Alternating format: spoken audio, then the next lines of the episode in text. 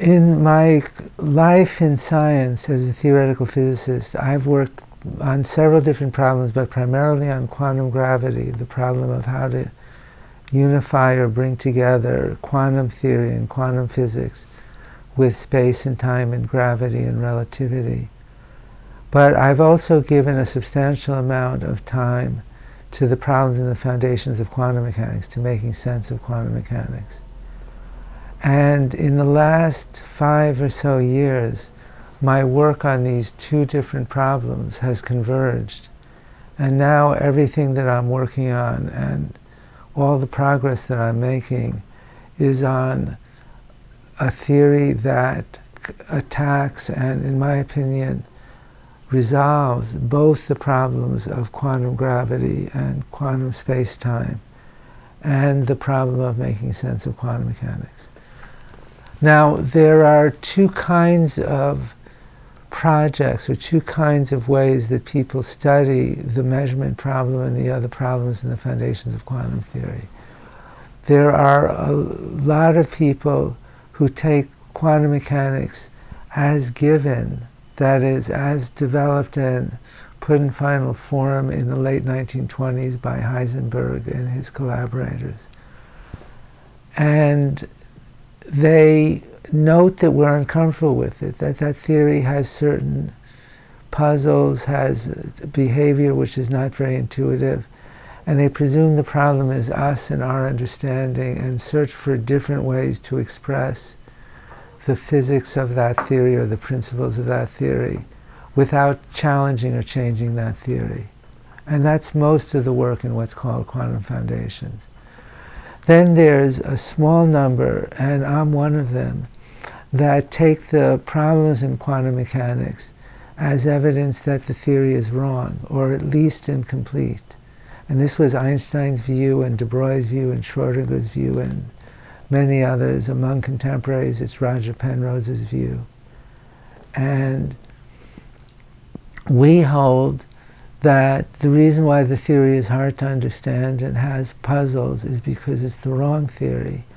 And we look for a completion of the theory. And what we mean by that is a theory that would do something that quantum mechanics does not do, which is give a complete description and explanation for what happens in each and every individual process. So that's the that's what I've been trying to do. And since I was in graduate school, every few years I write a paper, two papers, about that.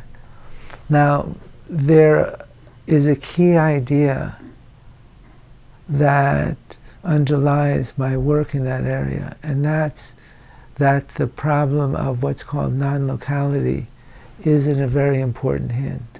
Non-locality is the phenomenon, also sometimes called entanglement, that if you have two quantum systems and they interact and then separate, they share properties in that measurements with one of those particles, even if they're very far away from each other, affects what's measurable in, this, in the other particle. And that's a statement of what's sometimes called Bell's theorem, and it's been put in a framework or in a form where it can be tested experimentally. And the experiments clearly show that the assumption that the two particles are independent because they're far away is wrong. And if you want a complete description and not a statistical description in terms of probabilities of the results of experiments on these kind of systems, you have to put in explicit interactions and communication between them. And I think that's right. That's what would be called a non-local theory, and traditionally we call it a non-local hidden variable theory. And there are a number of these. Louis de Broglie invented the first. It's called pilot wave theory. It was laughed out of town by by this was the late 1920s and it was criticized and there were theorems that showed that it was impossible in the early 30s and it was basically dropped by de Broglie and everybody else and then rediscovered by David Bohm. So that's the first non-local hidden variable theory we have, and there are others. I went about trying to find a, a good, so I like the de Broglie-Bohm pilot wave theory as an example which shows that that route is possible. But I don't believe the assumptions of that theory, and I don't think that that's a route to a deeper understanding of nature. So we won't talk about it.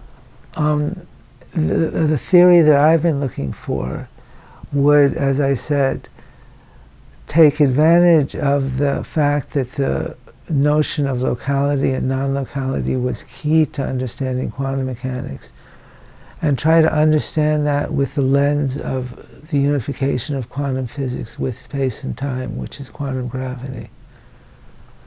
Now, in both approaches, there's a principle, and the principle is the idea of relational physics that the degrees of freedom, the properties of whatever it is that's dynamical that you're studying arises from relationships, dynamical relationships with other degrees of freedom.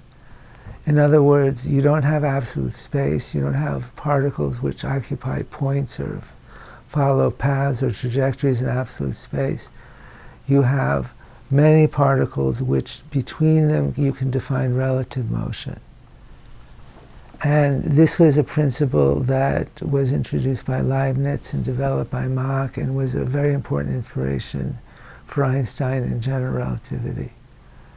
And so I have tried to use that principle in making non-local hidden variable theories. And through the commonality of having relational descriptions in quantum theories of gravity and in hidden variable theories or completions of quantum mechanics, I'm able to invent theories that address both problems, quantum mechanics and quantum gravity. And particularly the last eight years or so, there's a version of these theories which is developing which I'm very excited about. So I'd like to talk about that. The, the theory that I'd like to talk about is an approach to both quantum gravity and quantum foundations that we invented and developed with Marina Cortês called energetic causal sets. And this is a theory which is sometimes called a realist theory. A realist theory is an approach to quantum mechanics which describes what's there. It has nothing to do with measurement or what we think or our consciousness or our knowledge. It is just a description of nature as it is. And a realist theory has not observables, as quantum people talk about it, which may or may not have definite values, but what John Bell called beables. A beable is something which has always a definite value. And the idea is to reduce and get rid of the confusing use of observables, which are put forward in a very non-realist or operational point of view, and replace them with talks about beables. And when you're talking about beables, you're talking about the ontology. What the theory says is fundamental and real. So let me tell you what is fundamental and real in this theory. First of all, events. Events are things that happen. And events create other events. In this theory, there are always new events being made, and an event has parents, if you will, which give rise to that event. So the parents might shoot out an electron each, and the electrons combine, that's the event. And the parents are the, uh, the two atoms that shot out that, uh, those two electrons. And we have by that a causal relationship. in terms of causation, the intersection of the two electrons is caused by the atoms which emitted the two electrons. So we have causal relations, and these causal relations are real. The events are real, and the process that builds the new events or creates the new events continually from the old events is real. And the causal relations are real. Space and time, in the sense of space time, in the sense of a pre existing geometry with points and coordinates, is not real, is not fundamental, is not part of this description something else that is real and fundamental is energy and momentum. And that's why we call these energetic causal sets, so that these causal relations carry energy and momentum, and the events inherit that energy and momentum and then split it up and send it off. So, what's emergent what is not fundamental but emerges at a higher level, the way that temperature and pressure emerge, is space time. The idea of elementary particles propagating classically, and the idea of the quantum state and the quantum description are all emergent from this fundamental ontology. And there's a lot I could say, but that would take us a long time. And there, there are many results that we've achieved about these theories. But I want to talk about one aspect of it. And this is the following. And I've been thinking about how to implement the, the idea which I'm about to describe for all my career, and I finally was able to do it. And it's the following idea an event has a view of the world. And uh, let me tell you what I mean by a view. A view is the information about how it fits into the rest of the world that that event has. that includes who are its parents, and what was the energy and momentum that was propagated to it. So my view of the world is I look out and light comes up from the past and I see a pattern of colors which comes from photons of different energies striking my eye. And that's my view. It's a it's a property of a moment. And that contains all that I as an event know about how I fit to the rest of the world. Now, if you know the things that I just said were real, the events, the causal relations, the distribution of energy and momentum flowing, I can tell you what the view of each event is. But I can also flip it around. There's a dual description in which I just say what the views are. And that's the, that's the whole description. So I just say there's a view, and that view is, and here's a kind of picture. What it sees is this two, you see the sky, a two-dimensional sphere around you, which is the sky, and here are some colors, which are photons coming in of different energies. And that's the view. And I can hypothesize that all that exists in the world is views and a process which continually makes new views out of old views. So that's what I call the causal theory of views, and that was the culmination of this, of this work. So, what a universe is, what the universe then is, and I take this very seriously, that is, this is not just my talk, there's mathematics for this, and it's well worked out, and we've develop various consequences of it. But what the universe is, is a collection of partial views, because each of these is just part of the universe, of itself. And that's all the universe is in this story. And more or less, and in addition, there's no uncertainty principle. See, the uncertainty principle, which says that you can't have definite values, involves the momentum and the, and the position, which you can't both measure at the same time.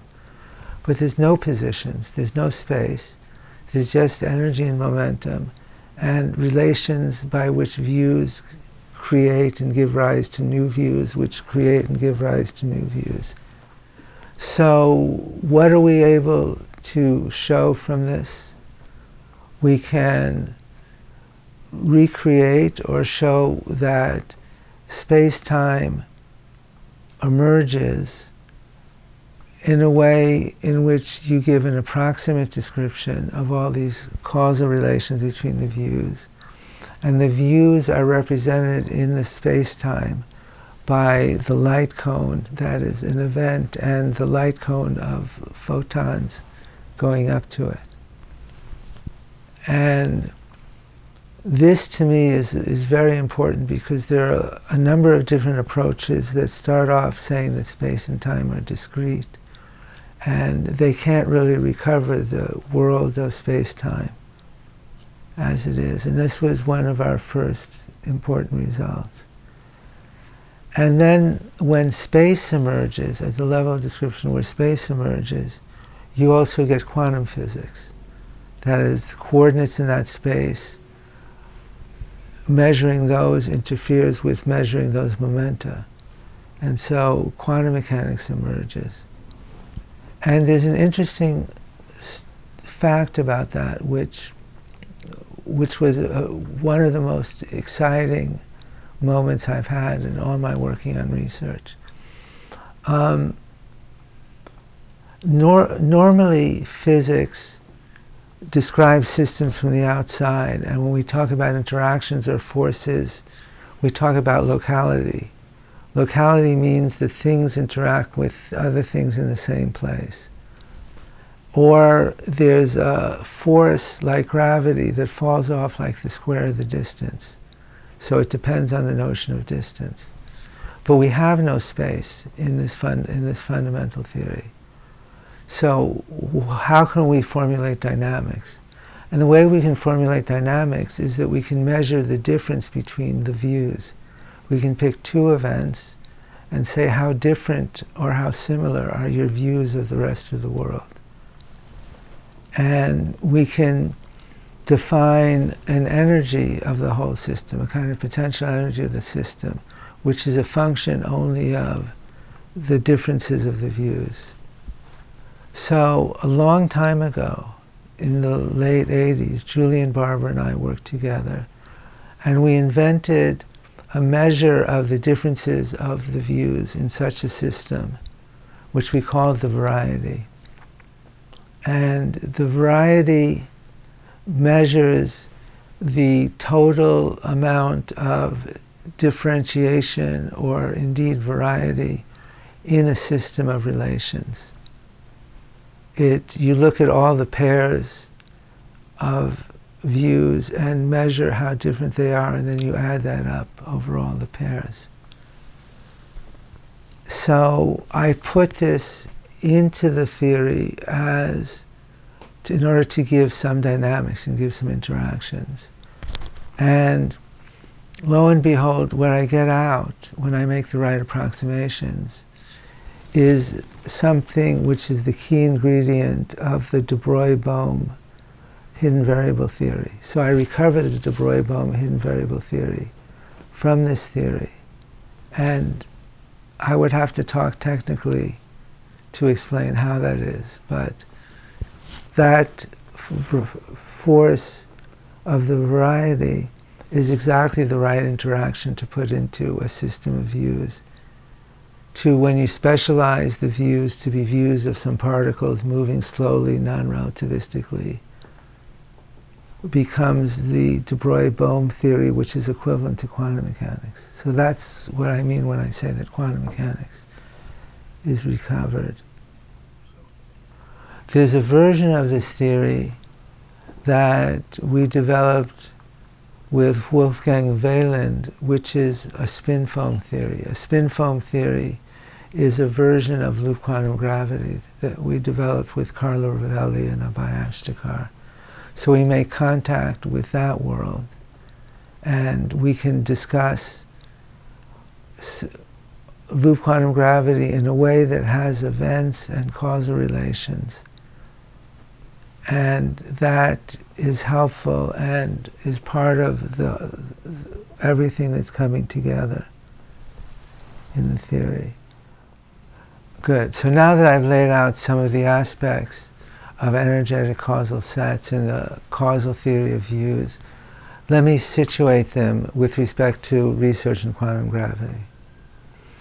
So presently we have six or eight approaches to quantum gravity that get partway there.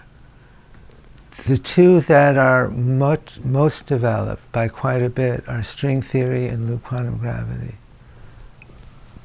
I am very, I was one of the inventors of loop quantum gravity. I'm impressed by it, I care about it, but there are problems that it doesn't solve. There are places, in my view, that we've been stuck and have been stuck for a while. And I think the same thing is true about string theory. I'm excited about string theory, but as a fundamental theory, it, it has reached roadblocks, reached stumbling points, and we haven't figured out how to get around them. Um, so this is an approach which, as I said, incorporates or can incorporate some elements of loop quantum gravity and in a way that would be too complicated to explain, but in any case, we haven't worked out very much. It could make contact with string theory, maybe. Um, but it's new, and it certainly doesn't have the mass amount of work and results and people involved that these two theories have had. It's at the beginning. There is also four or five small programs in quantum gravity, causal sets itself without the energetics, causal dynamical triangulations. You see the word causal comes up a lot um, and uh, several others, asymptotic safety, several others that I could name, which all have the status that there are some results which are very tantalizing and there are some problems that don't go away. So we're trying to incorporate elements of previous ideas, but it's a different start, it's a fresh start. It's what I think we should be doing. I think rather than sitting on our little hills that we've built up and throwing stones at each other, if I can make a metaphor. Um, we should all be meeting down in the valley and trying to start afresh.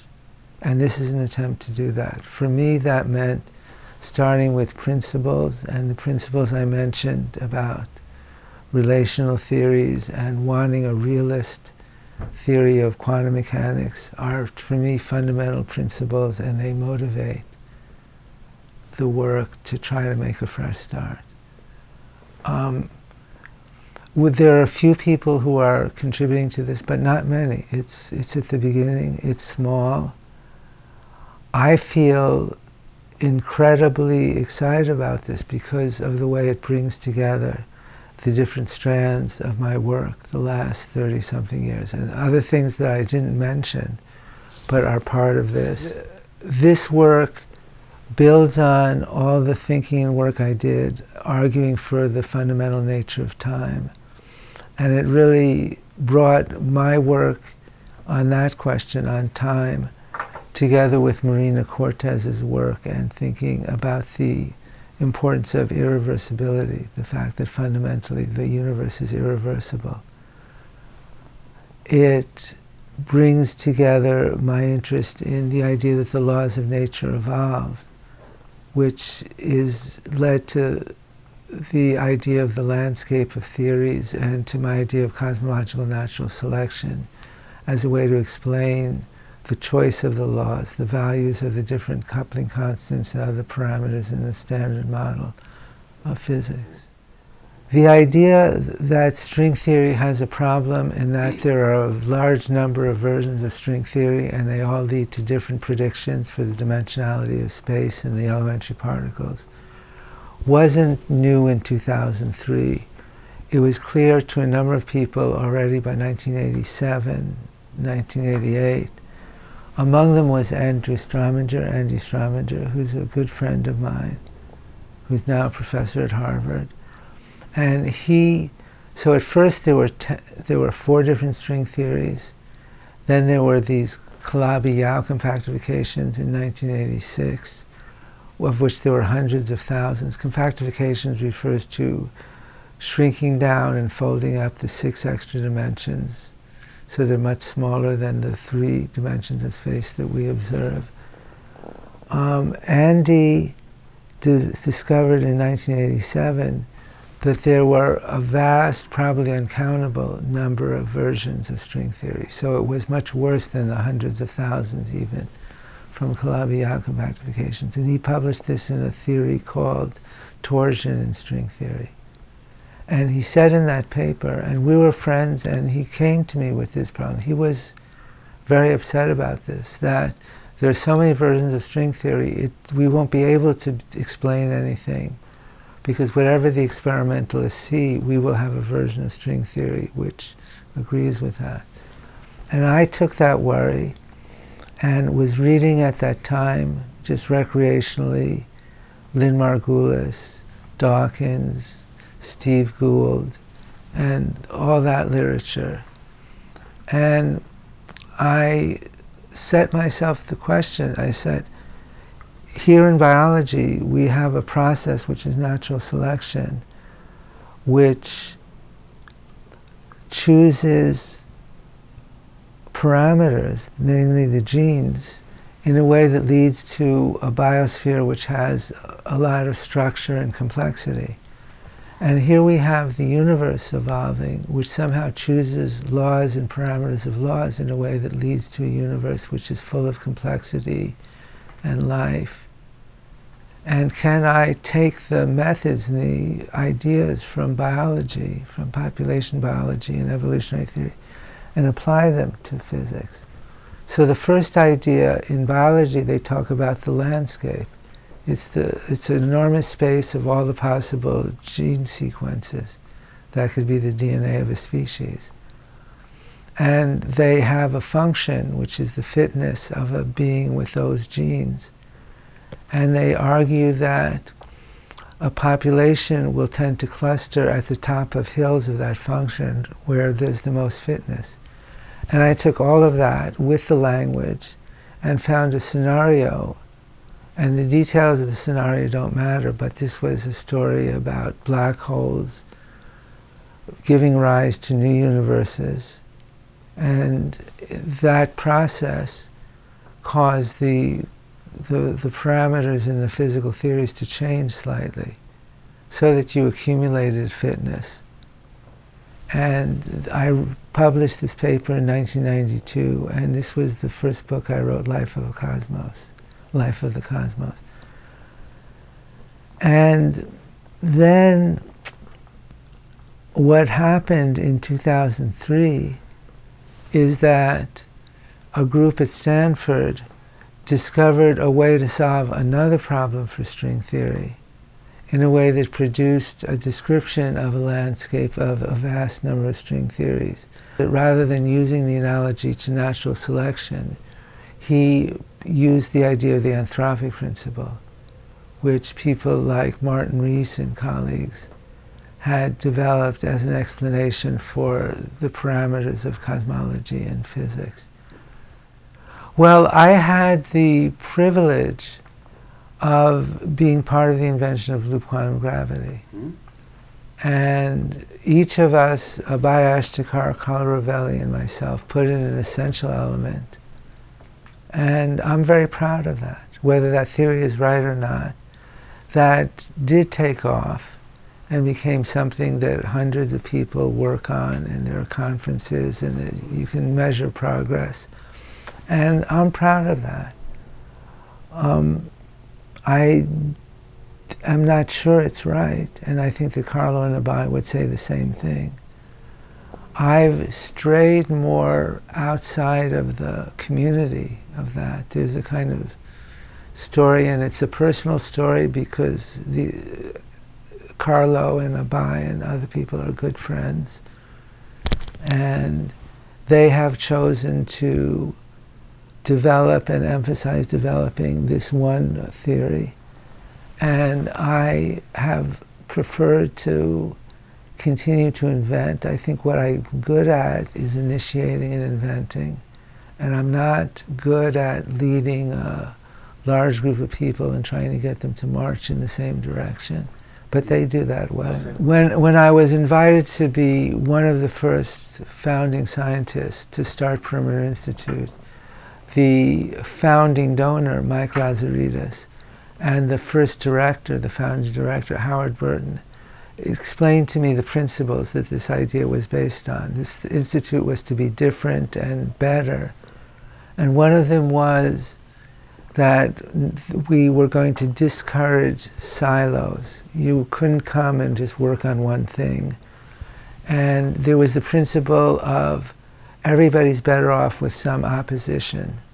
So if we're going to have people working on quantum gravity, we're going to get loop quantum gravity people and string people and twistor people, and everybody's going to be uncomfortable. There's going to be no defaults, no entitlements. And we've kept to that principle. So we have people studying quantum gravity from a variety of different points of view. And this gives our research center and our research area a different flavor from others where if you join that research group, you follow the direction of the leader of the research group. And they have done very well, but we have also done well.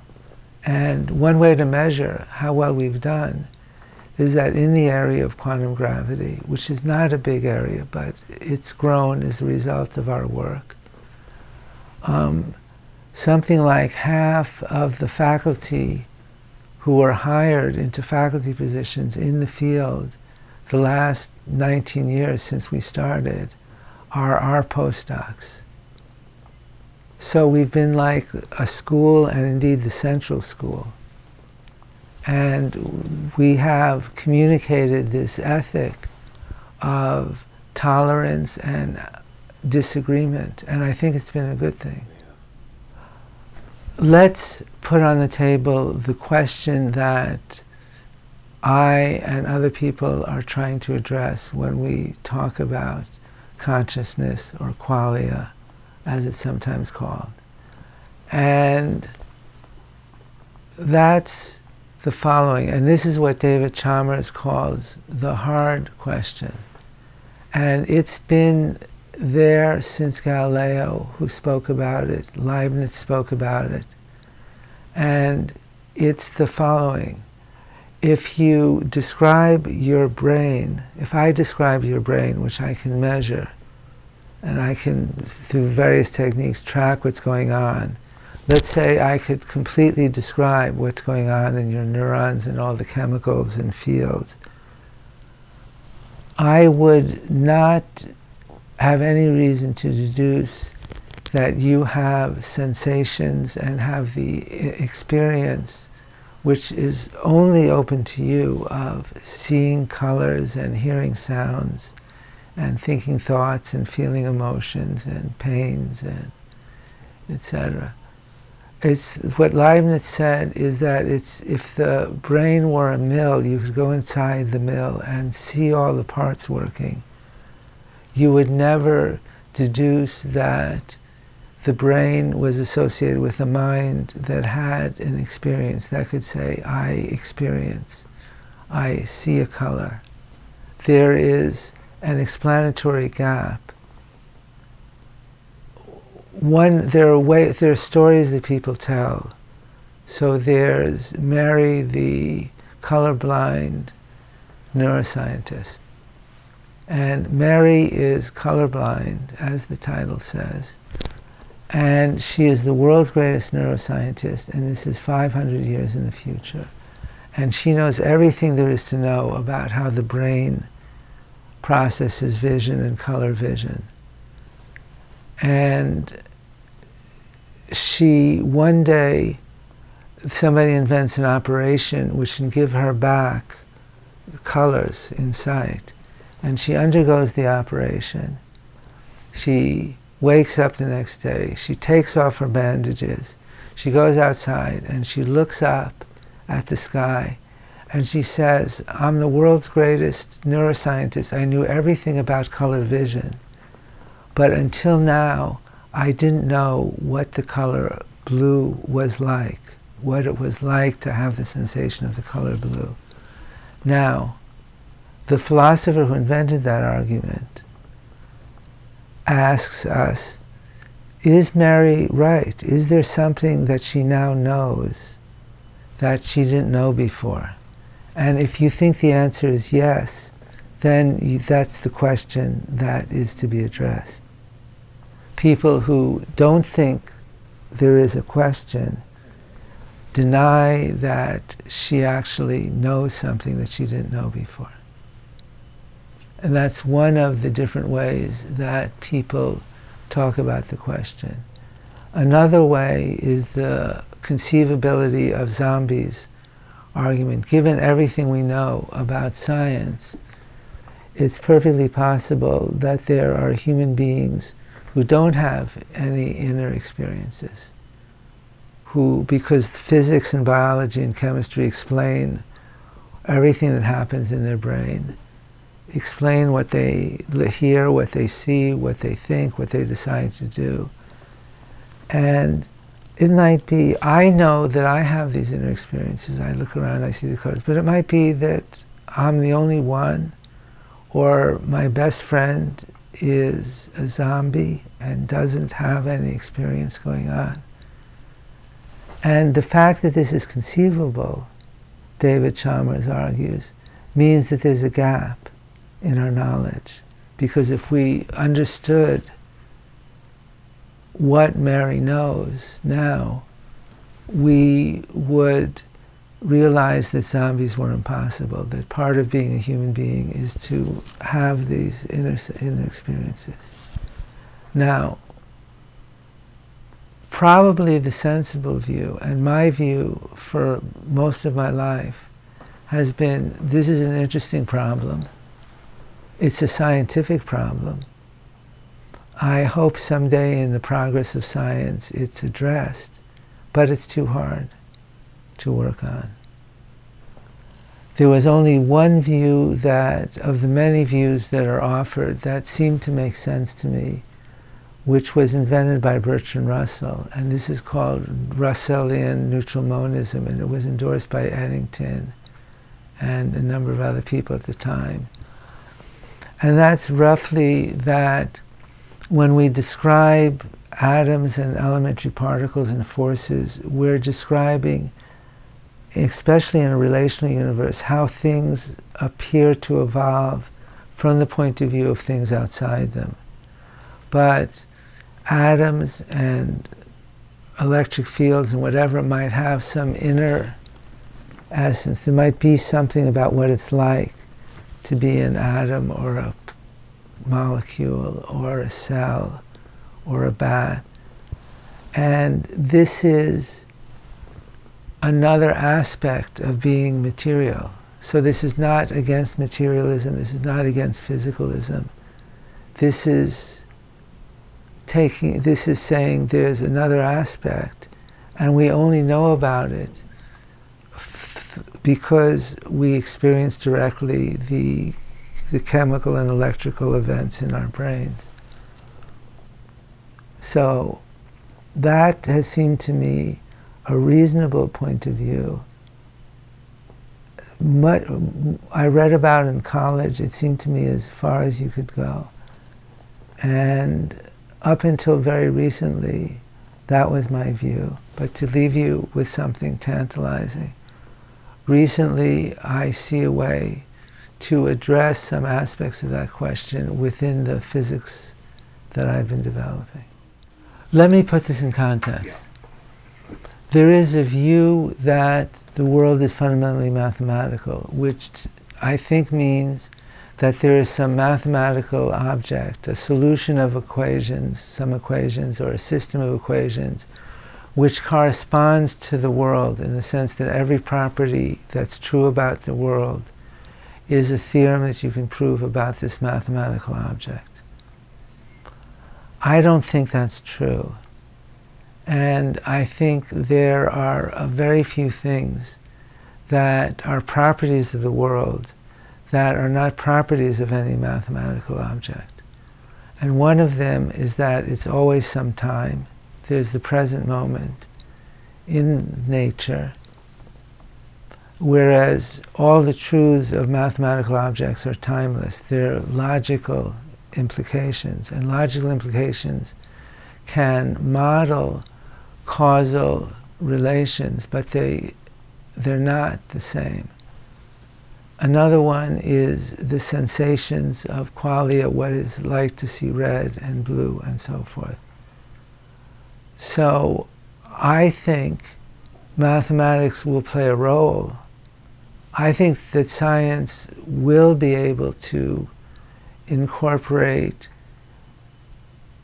some hypotheses and testable hypotheses about colors and sounds and sensations, and they will become part of the mathematical models that we make of the world. But I also think that we'll never get back that, to me, very romantic but wrong idea that our job as theoretical physicists is to find an equation which represents all of reality.